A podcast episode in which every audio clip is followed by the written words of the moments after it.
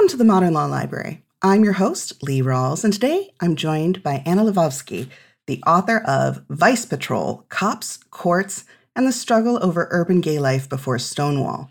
Anna is also an assistant professor at Harvard Law. Anna, thanks so much for joining us. Thank you so much for having me. I'm so excited to discuss the book. So, first off, how did you come to research this book, this time period, and what got you interested in the topic? So, I, I came to graduate school knowing that I wanted to work uh, in the history of sexuality. Uh, those were really uh, some of the histories that had made me want to, to be a historian, had really inspired me to do graduate work. Uh, and the way I, I came on the topic of anti gay policing in particular was really, uh, in some ways, an incident uh, of, of some of the really rare documents we have in the Harvard Library system. I was working on an unrelated term paper and I stumbled on these uh, somewhat rare police manuals from the 1930s and 1940s. And these were police manuals that looked uh, in, in key part at the work of anti gay enforcement. And I was just so struck by how rich these materials were and the way that they really taught police officers to visualize the gay body as something that revealed its criminality visually, simply uh, through through visual inspection. Once I found these materials, I knew that I wanted to work with them. And you know, most histories of sexuality are very much ground up stories of resistance and community building. They're they're always set against the shadow state surveillance, uh, but they're uh, really focused primarily uh, on resistance to the state. And I found myself, particularly in light of these manuals, interested in, in the operations of anti gay regulation itself, how the police in particular thought about and shaped gay life. So the project is really an attempt to reconstruct the realities of, of anti gay policing in the mid 20th century. Uh, looking at the, the internal operations of the legal system, uh, including the really often surprising controversies uh, that this form of enforcement inspired among different agents of the law. And there are two prongs I want to get to in what you just said.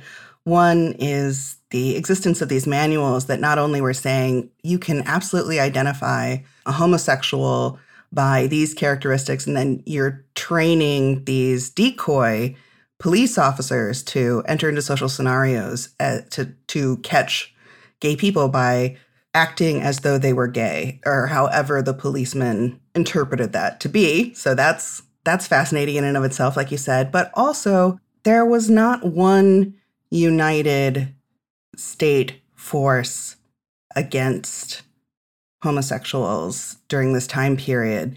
Uh, you go into a lot of nuance. And this actually reminded me of an earlier interview that I have done, I think it was in 2018, about obscenity laws. And while there were certainly forces trying to seize material and say that it was obscene, there was a lot of pushback in the legal community when it came to judges and attorneys about how appropriate it was to try and censor this material.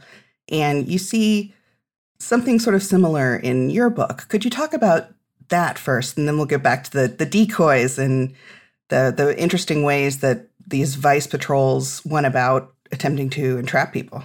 Absolutely. I think that one of the, the key arguments in the book has to do with, with what I see as disaggregating the law's interactions with police groups like gay men in the mid 20th century. As I've just mentioned, histories of gay life tend to be written against the shadow of police regulation. And so policing tends to hover in the background of all of these stories, but it's typically portrayed as a somewhat monolithic project of repression, something that commands the shared commitment of police officers, prosecutors, and judges. And in fact, I, I argue that the project of anti gay policing was the site of profound contestation and disagreement within the criminal justice system, uh, reflecting a, variety of political, institutional, and pragmatic pressures. And I, you know, one of the reasons that the book goes into such detail about these debates is it's it's really uh, an argument that I received some pushback on when I was uh, first preparing the project. Uh, I remember when I first submitted the manuscript to the press, and this was still when it was a large main dissertation form. Really, one of the only things that the two readers uh, who reviewed the project agreed on was their skepticism that judges might have possibly pushed back uh, against the Vice Squad's anti-gay patrols. That this assumption was this was a time of such pervasive anti gay sentiment. Why would anyone really have tried to check the excesses of the Vice Squad? Uh, and in fact, and uh, to be clear, you know, you're not saying that the judges were, you know, uniformly pro gay rights and supportive of the people who came before them and their lifestyle choices necessarily. It, it, was something much more interesting and nuanced. Absolutely. And that's exactly right. That in fact, judges frequently pushed back, but it's not necessarily because they were especially progressive or because they were sympathetic to the defendants who came before them. Sometimes that was the case. Uh, the 1950s were a time of, of, liberalizing attitudes towards sexual difference, particularly among some higher educated circles, including judges. And, and I do argue throughout the book that, that part of what shaped judges' perspectives on, on these crimes was the demographic of the defendants involved, that these campaigns, these p- police campaigns, really unusually confronted judges with middle class, white, so called respectable defendants. A lot of judges truly sympathized with, uh, but even setting aside any sympathy for, for either sexual difference or gay, particularly gay defendants, judges had a variety of very practical and pragmatic institutional reasons to push back uh, on these operations. Many just thought they were a waste of police resources as compared to more serious crimes. Many judges frankly resented the, the burden on their own dockets. They saw these as, as relatively petty crimes. And as with other petty morals offenses, they just didn't want to waste their own time constantly dealing with a stream of these charges. And something that, that really surprised me and the research as well was, was the role of medicalization. So the medicalization of, homosexuality is, is commonly and very understandably remembered as a, a deeply corrosive development uh, in the history of gay life in the United States. But uh, in many ways, in the daily operations of the courts, the medicalization of gay life actually mitigated the bite of the law. And can we define that for listeners? What is medicalization? So, the medicalization of, of same sex desire in the 1950s essentially reflected the growing authority of psychiatrists and psychologists, particularly psychiatrists, as experts who claimed homosexuality as the symptom essentially of, of some kind of mental maladjustment. Uh, so the suggestion was that homosexuality was a disease that could either be cured or at least treated and confined through medical administrations. And of course, as you can imagine, uh, this had uh, really devastating consequences for a lot of individual gay men and women. It contributed to, to a lot of self hatred among individuals who grew up being told that their desires and their relationships uh, were essentially an illness. It also fueled the regulation of gay life. Uh, one thing that I was really struck by is that police officers themselves often invoked uh, this medical theory of homosexuality to defend their anti gay campaigns, to say that it made sense to try to eliminate these pockets of urban life because these were seen essentially as an illness, a disease. So this was uh, really uh, a deeply corrosive and really devastating shadow that, that hung over gay life. Within the institution of the courts, and this certainly doesn't take away the, the destruction and, and the, the harm suffered by individuals because of the medical model uh, outside of court. Uh, within the courts, the, the influence of the medical model was uh, sometimes a little bit surprising. So, in the most general terms, the medicalization of homosexuality convinced many judges that essentially same-sex practices weren't a, a penological concern. These were this was really a medical concern, and therefore courts and certainly jails weren't the right solution. But in uh, in the case of, of particular vice squad methods, such as entrapment methods, the medicalization of homosexuality in particular pushed judges to really resist and disdain these practices uh, by convincing judges that plainclothes officers, for example, didn't just capture gay men, but actually essentially bred homosexuality by tempting so called normal or straight men to succumb to these latent desires that they might never have given into were it not for the temptations of the police. And so, uh, in this surprising way, uh, the medicalization of homosexuality and specifically the input of often state affiliated psychiatrists who came to judges and specifically asked them to dismiss entrapment cases. This really did soften individual defendants' experience of the law. And I'd really love to get into these methods, but just so that my listeners are clear, the time period that you really delve into is the 1930s through the 1960s. You, of course, make mention of times before that, but this is your focus. It was interesting to me the way a lot of this enforcement sprung up from the end of prohibition. And the, the first part of your book is actually looking not at criminal citations so much as civil ones.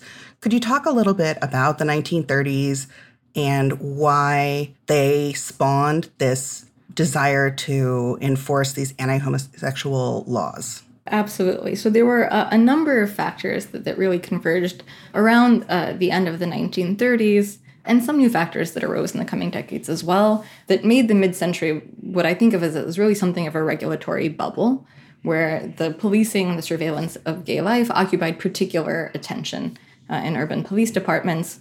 You mentioned the first chapter is chapters look at, at exactly civil charges and disciplinary proceedings against gay friendly bars. One key effect of, of prohibition uh, is that it essentially, uh, by legalizing the sale of alcohol, prohibition also sent agents of the state and state regulators into these spaces that previously had thrived to the extent they thrived previously underground outside the eye of the state. And so, with the legalization of alcohol came a spate regulations about how precisely bars and restaurants serving alcohol ought to be run, including uh, in many states some variant of essentially disorderly conduct provision, uh, requirement that bars operate their their uh, premises in a manner that caused no public disorder. However, the state liquor boards might have defined that term, and many state liquor boards uh, essentially define disorderly conduct to include visible or conspicuous presence of gay or, lesbian patrons. So that's why I really began in the 1930s and, and with the example of bars. But in addition to, to prohibition, you know, there were a number of factors that really led to this acceleration in anti gay policing. One factor maybe more of a historical uh, contingency, uh, was this uh, rash of public attention to, to sex crimes. Uh, it began, began in the late 1930s. It then reemerged after World War II in, in the late 1940s and, and, early 1950s.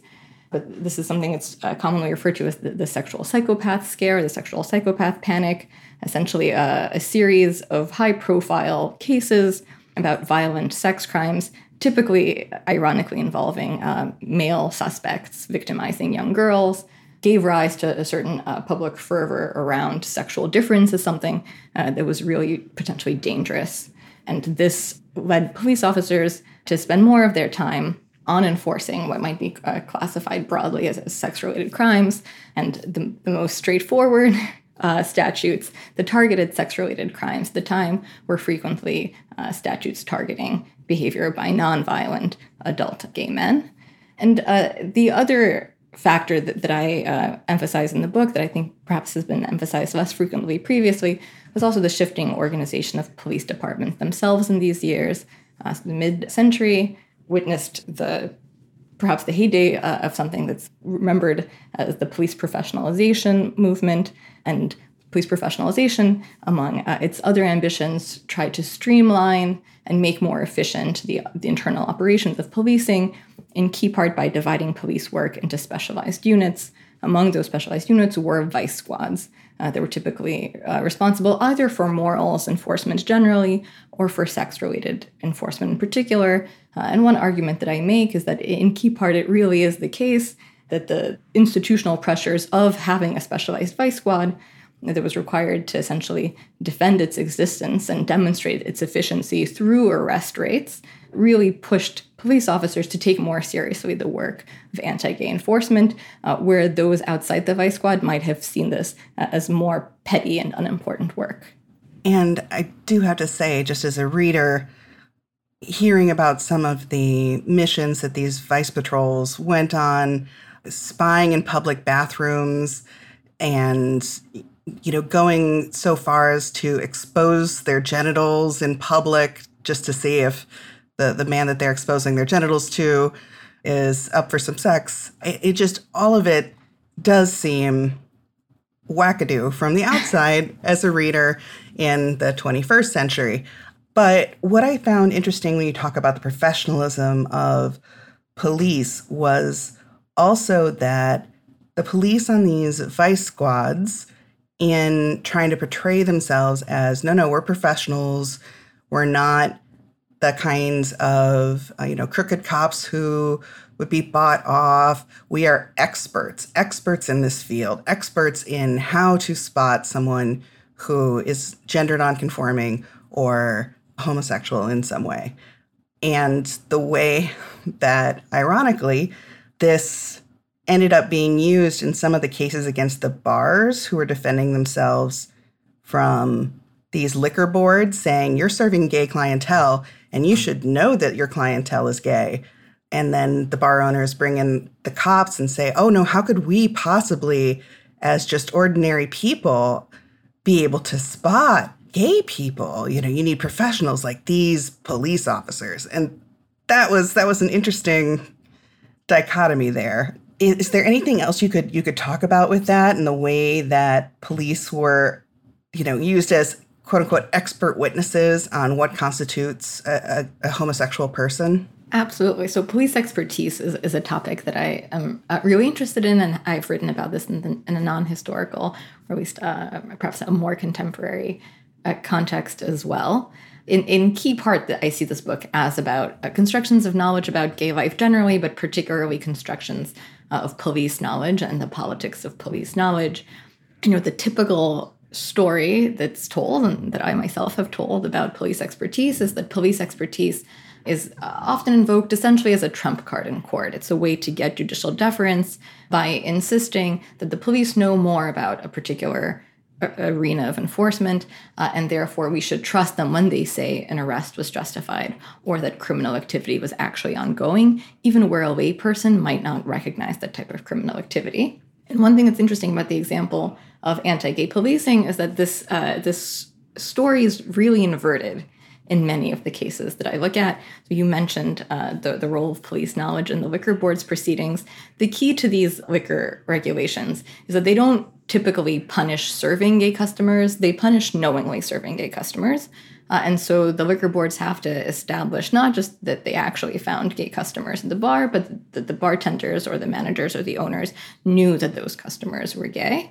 Uh, and so this gives rise to this really rich debate about how much can you assume an average person living in an urban American city in the 1930s or 40s or 50s knows about gay life and about the signs of gay life. How much can you assume that an average American can recognize essentially a gay person on site? And one really innovative defense that bar owners raise is to essentially to, to, to lean into the suggestion of police expertise and to say, as police officers themselves commonly claim, they're experts about criminalized communities. So just because a police officer or a liquor investigator could walk into our bar and say definitively that they recognized a group of gay customers doesn't mean that a bartender, a, a, a layperson, uh, was similarly able to recognize uh, these individuals because this this site of enforcement rests on the assumption that the typical person can, in fact, recognize gay life. You see police officers and prosecutors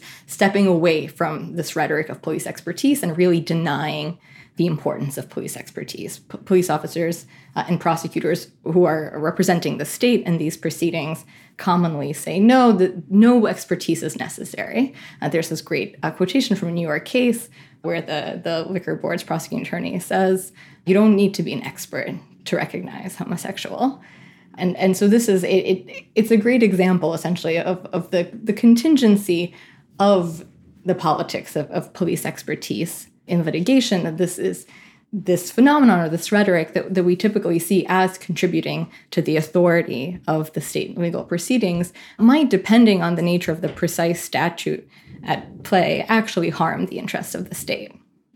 One of the elements of the book that I really hadn't known about prior to reading Vice Patrol was that this crackdown followed a period of time where there was something called, and, and I apologize for both this language and the language that we're going to use throughout the podcast because we can't be as precise with our language as we would be talking about communities now when we're talking about people in the past where we don't know how they would have identified were they living today.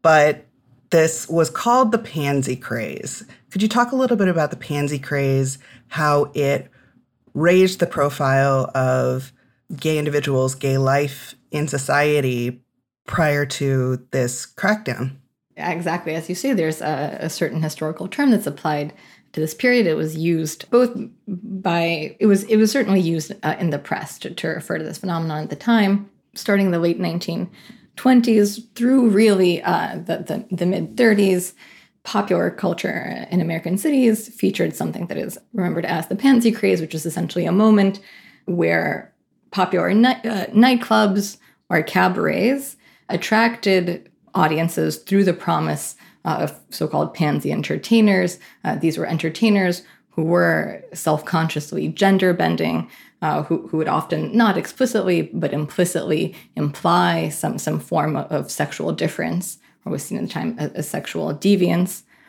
And this is a phenomenon that you know I, I certainly can't claim credit for in my book. Uh, George Chauncey's classic Gay New York goes uh, in, in deep in, into, into this history, as does uh, Chad Heap's Slumming so the, the, the typical story that's told about the pansy craze is that certainly this was not uh, an uncomplicated phenomenon. Uh, in many ways, it was socially conservative. One argument that historians uh, have made, including the two I've just mentioned, have made about it is that that the appeal of these types of gender bending, implicitly queer entertainments for many straight audiences was essentially an opportunity for those straight audiences to feel superior in their own natural masculinity or femininity or superior uh, in, in their own class status as compared to, to, to the people they were watching. There's something deeply exploitative, of course, about these entertainment venues essentially introducing gay bodies to the American public as essentially objects of consumption, objects of entertainment. But in many ways, the pansy craze is also remembered uh, as a, a, comparatively liberal phenomenon. You know, at, a, at a time when mainstream culture typically didn't acknowledge the possibility of homosexuality at all, certainly uh, not the context of, of, of, mainstream urban life. The, the pansy craze was this uh, unique moment in time when essentially the, the press and, and, and the public seemed uh, to engage in, in sometimes genuine curiosity and openness to this pocket of life that was typically ignored. And the, the argument that I make is precisely because of the liquor board's reliance on presumptions about popular knowledge about gay life in order to bring disciplinary proceedings against gay bars, it, it, was actually the pansy craze and the popularity of these entertainments that introduced many Americans to at least one stereotypical image of gay life. It was precisely uh, these entertainments that fueled the state's campaigns against gay bars and gay friendly bars in the years following the repeal of prohibition. Because when liquor boards were forced to argue that any bartender, any bar owner uh, in New York or in New Jersey could naturally have recognized their customers as gay, they often referred back to, to both very literally the entertainments of the pansy craze and the stereotypes that were promulgated by that craze. Uh, and they would say essentially, in the light of the last several years of public discourse, we can assume that any American would be sufficiently familiar with these stereotypes, with these visual codes, to know that they connote homosexuality, uh, which is not at all an obvious inference that one could have made, certainly in the 1920s. Well, and what's interesting too, of course, culture evolves, cultural codes, visual language, behavioral norms, they all evolve. But just to describe what someone might have thought if they had lived through the pansy craze, if they'd gone to some of these entertainments, what some of these stereotypes were. One of the ones that surprised me was, oh, they were wearing a red tie. Red ties, that's right. People red tie. Like, obviously, you should have known your customer was gay. He was wearing a red tie. Um, and I'm like, okay, that's a new one. I, I didn't know about that one. I guess in my head, as I was reading about the pansy craze, what came to mind was the movie Victor Victoria. Is that about what the style was? You know, uh, someone in perhaps very sophisticated tuxedo, very well groomed, but maybe also wearing lipstick. You know, what what were the visual signals back then that we were being counted upon as the American public to immediately spot and say, "Oh, there, I see one.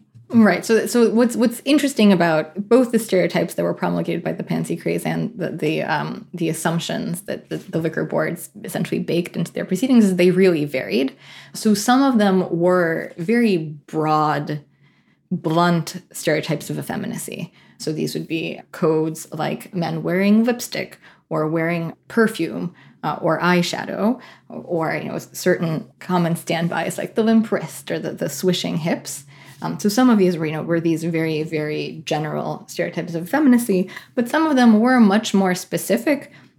Uh, and the key is, you know, these specific uh, codes were in fact codes that were used by by many queer men to signal their identities to kindred spirits, essentially. So this would be something like like the red tie particularly as gay culture evolved uh, over the course of the 1940s and the 1950s, the liquor board's evidence also evolved uh, to increasingly subtle uh, and perhaps surprising ostensible telltale signs uh, of gayness. So this included, for example, he was wearing loafers and a sweater. Right, loafers. So it's the type of loafers, sweaters, sport shirts, short jackets, polo shirts, uh, and these are you know this is the type of clothing. When I first began doing this research, I was completely befuddled by it because I thought, well, what else were men wearing in the 1960s? They're just essentially describing this is essentially they're collegiate, boy. right? It's collegiate. It's collegiate. It's, it's somewhat high. It's middle class, middle class, uh, and upper class clothing. But at a certain point, both in the, the records of these of these uh, proceedings and also in the writings of sociologists studying gay culture and, and in the writings of, of gay men themselves, uh, it did emerge that these seemingly nondescript styles were in fact codes used by gay men to communicate with each other, and they were chosen precisely because they were nondescript. In fact, in the 1960s, when the, the popular media starts uh, discovering, essentially, uh, as it sees it, gay life, a lot of journalists begin by remarking by how surprised they are to enter gay bars, uh, because everyone there, they say, essentially looks like models in, in, an ad for collegiate clothing rather than whatever it is that they were expecting. I, I guess the, the, the primary point is that the the liquor board's go-to forms of, of go-to signals were really pliable and, flexible and on, on the one hand did often accurately reflect signals that were used within the gay community but also of course empowered these bars these authorities to essentially bring charges to a variety of, of establishments that seemed to, to deviate in, in any way, shape, or form from what the liquor board saw as public order or saw as the proper way for men or women to act in public. And you just said women. We've been talking a lot about men this episode, and there's a reason for that. But let's talk about how this impacted women, bisexual women, lesbian women, transgender women. What were the enforcements being used against women as opposed to to men? Why are we co- focusing mostly on men? Right. So it's it's you know it's absolutely the case that gay women did not escape uh, the shadow of, of, the police. The book does primarily um, focus on men because the, the, the particular tactics that I look at as my case studies, I did for the most part focus uh, on on gay men. So in terms of uh, undercover entrapment, uh, there was essentially negligible in, in the period that I looked at in the cities that I looked at. There was really a negligible evidence of undercover officers being sent out to to entrap gay women for a number of reasons. One is that just based on broader limitations on single women or women unaccompanied by men socializing in public, a lot of lesbian life and socializing occurred in more private settings, uh, in homes and in living rooms rather than in bars or in parks. It's also the case that police departments saw the work of entrapment as, as too degrading for female officers. There weren't all that many female officers to begin with uh, in many police departments at this time. And they just thought that essentially uh, the work of entrapment was inappropriate for the for the fair sex. Uh, same with clandestine surveillance in public bathrooms. Uh, for a, a variety uh, of reasons, it, it is the case that that public bathrooms uh, were a, a, site of sociality and sexuality for, for men more than women in these years. But the uh, liquor, the charges against gay and lesbian friendly bars did often capture both bars that served men and women equally, and bars that, that really catered specifically uh, to a lesbian uh, clientele.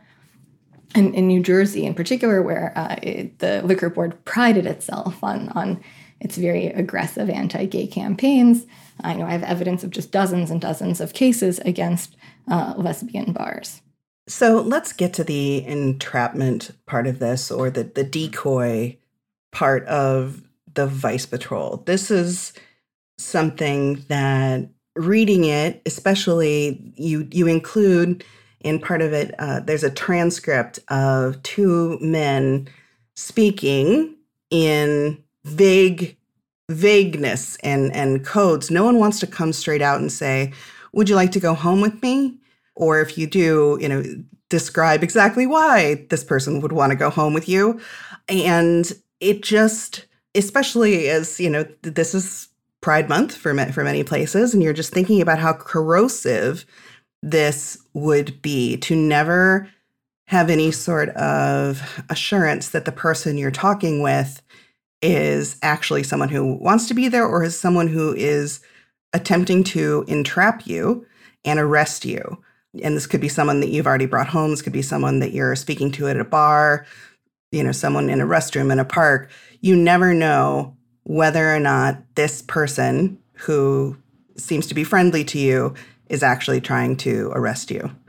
So, could you talk about what was behind this style of policing? It seems like it was very well staffed. You have a judge in one instance talking about how his city has 28 vice cops doing this work and only 22 focusing on homicides.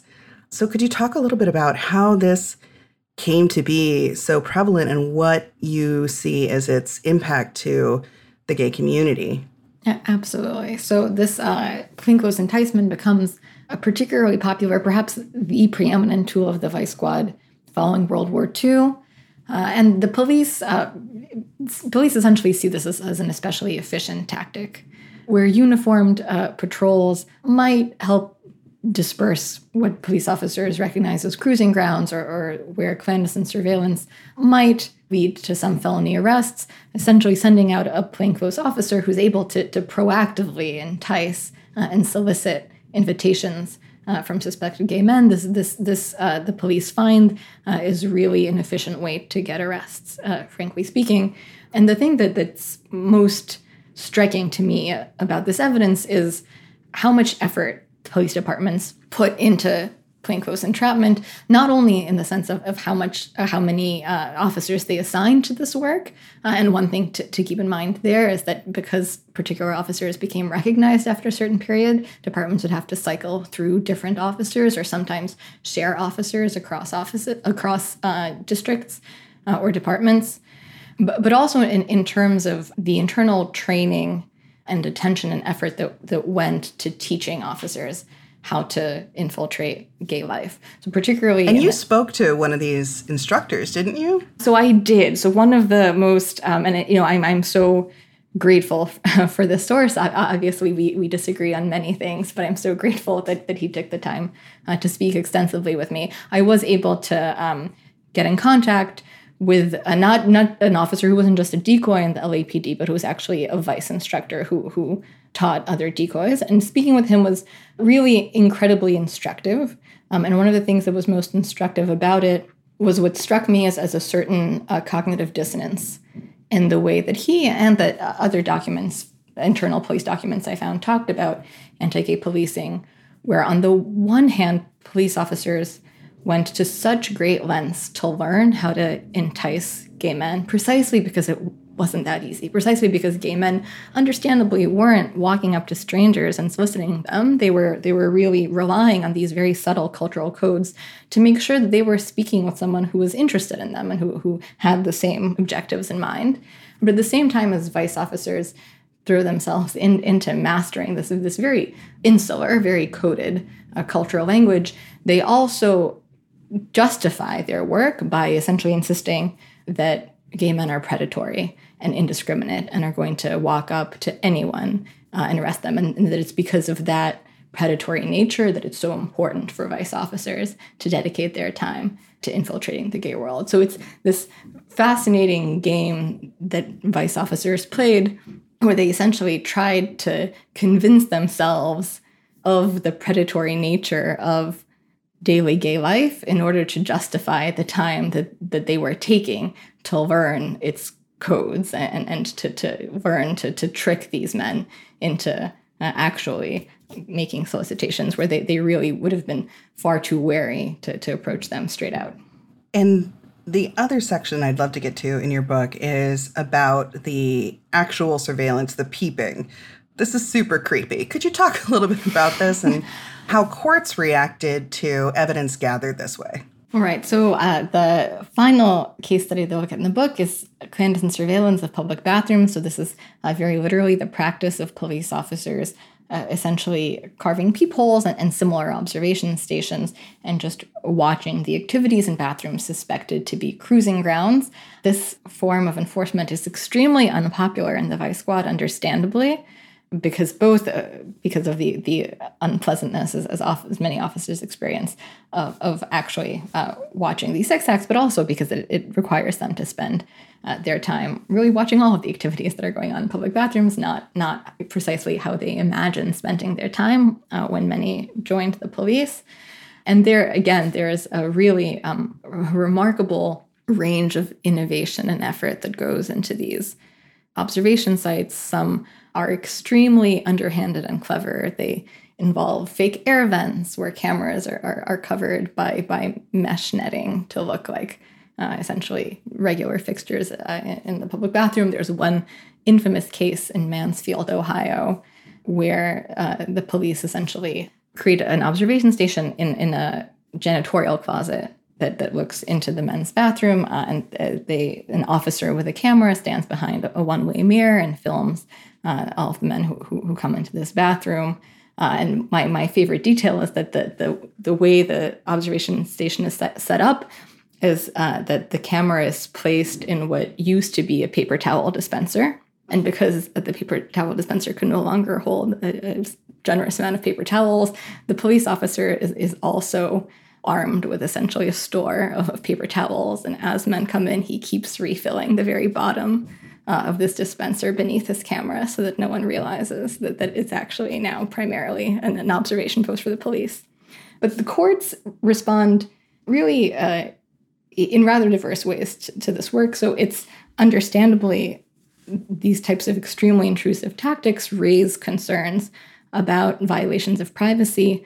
So this is uh, occurring primarily before the Supreme Court in Katz rewrites the Fourth Amendment's protections around reasonable expectations of privacy. But in practice, some lower courts are already relying on this uh, similar framework that essentially a, a, Fourth Amendment search requiring a warrant occurs uh, whenever the police invade on what courts see as essentially privacy expectations.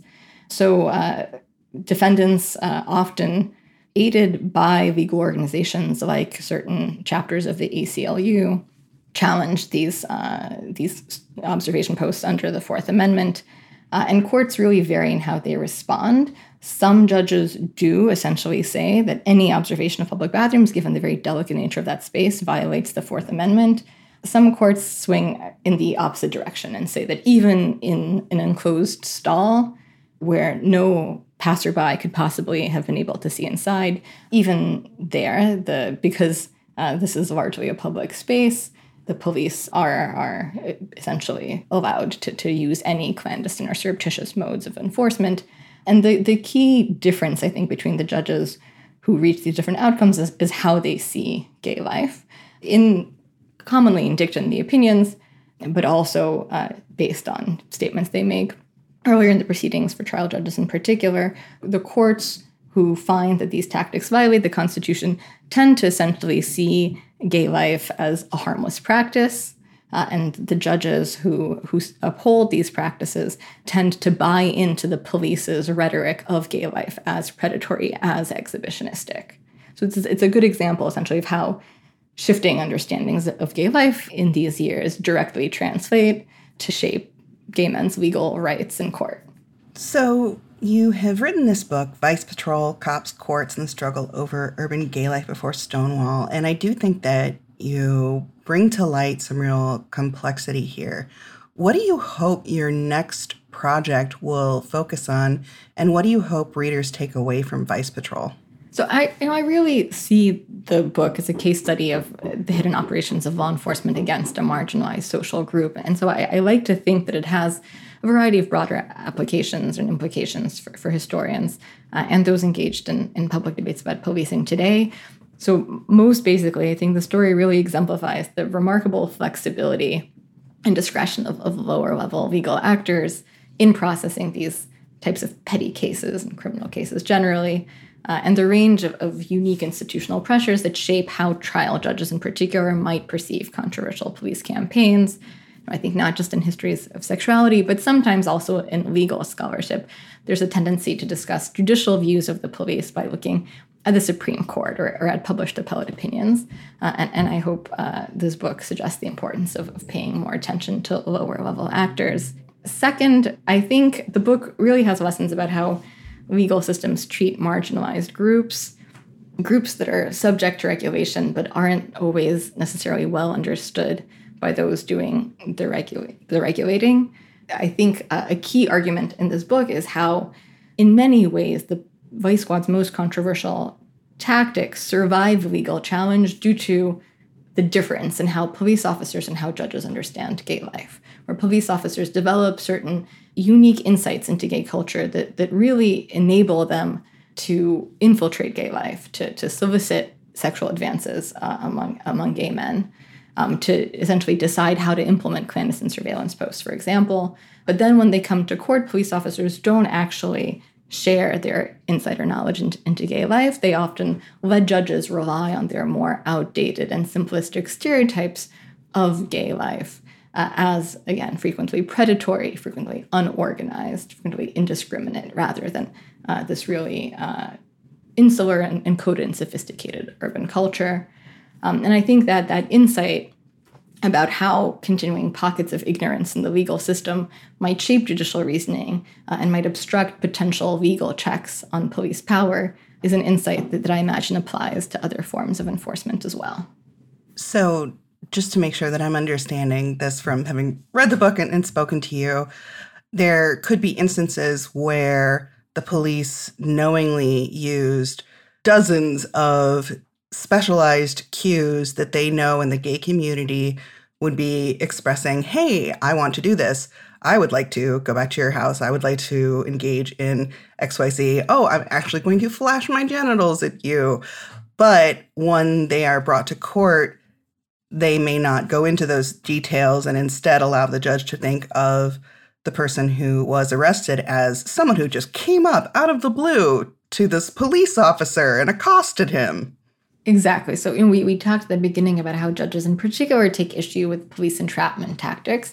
Uh, and for that reason, in the 1950s and 1960s, as police officers are, are really mastering gay cruising culture in order to blend into these, these cruising sites and in order to, to gain the trust of, of wary gay men, these same police officers are often coming into court and saying exactly as you said, saying that, that they essentially did nothing to contribute to the defendant's conduct that they simply they walked into a gay bar and they sat down and the next thing they knew someone had come up and and solicited them. While in fact someone who was familiar with gay culture might recognize that the way they came into the bar the way they sat down the way they looked around these police officers had actually really engaged essentially in a cultural game that was tantamount to its own invitation for sexual solicitation.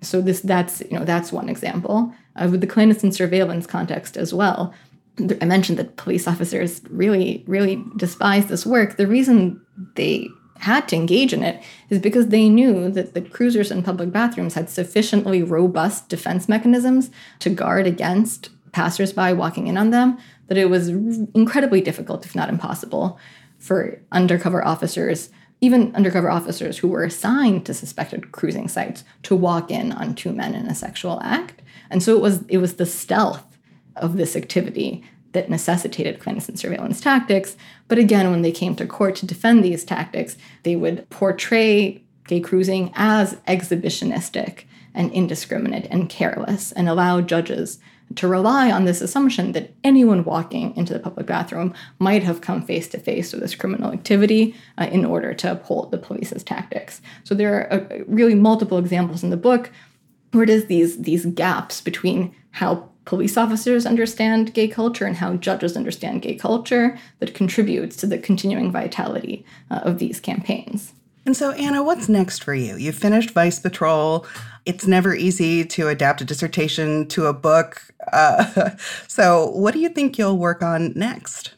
So, I'm I'm currently working on a number of of law review uh, articles essentially that spring very loosely from the themes in the book and these often have to do with themes about police expertise and the politics of expertise uh, so i have one uh, piece forthcoming that tries to reimagine the role of police expertise in court, uh, looking at a broader swath of examples where claims of investigative expertise actually undermine the authority of police officers at trial. And I argue there that although in, a technocratic legal culture, we often assume that expertise must be a professional virtue, courts should really see expertise as a professional technology, uh, just like more familiar police technologies like thermal imaging or GPS tracking devices. Uh, this is something that uh, expands police power in the field and so might require greater judicial oversight rather than greater deference.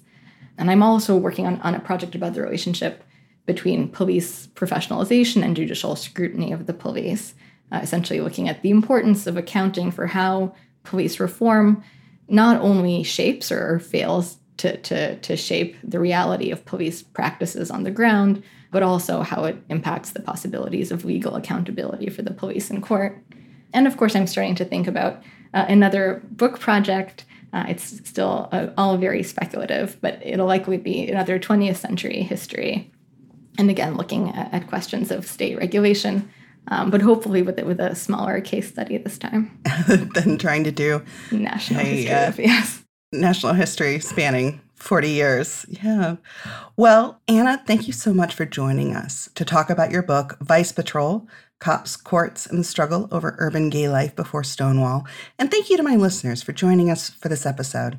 If you enjoyed this episode of the Modern Law Library, please rate, review, and subscribe on your favorite podcast listening service.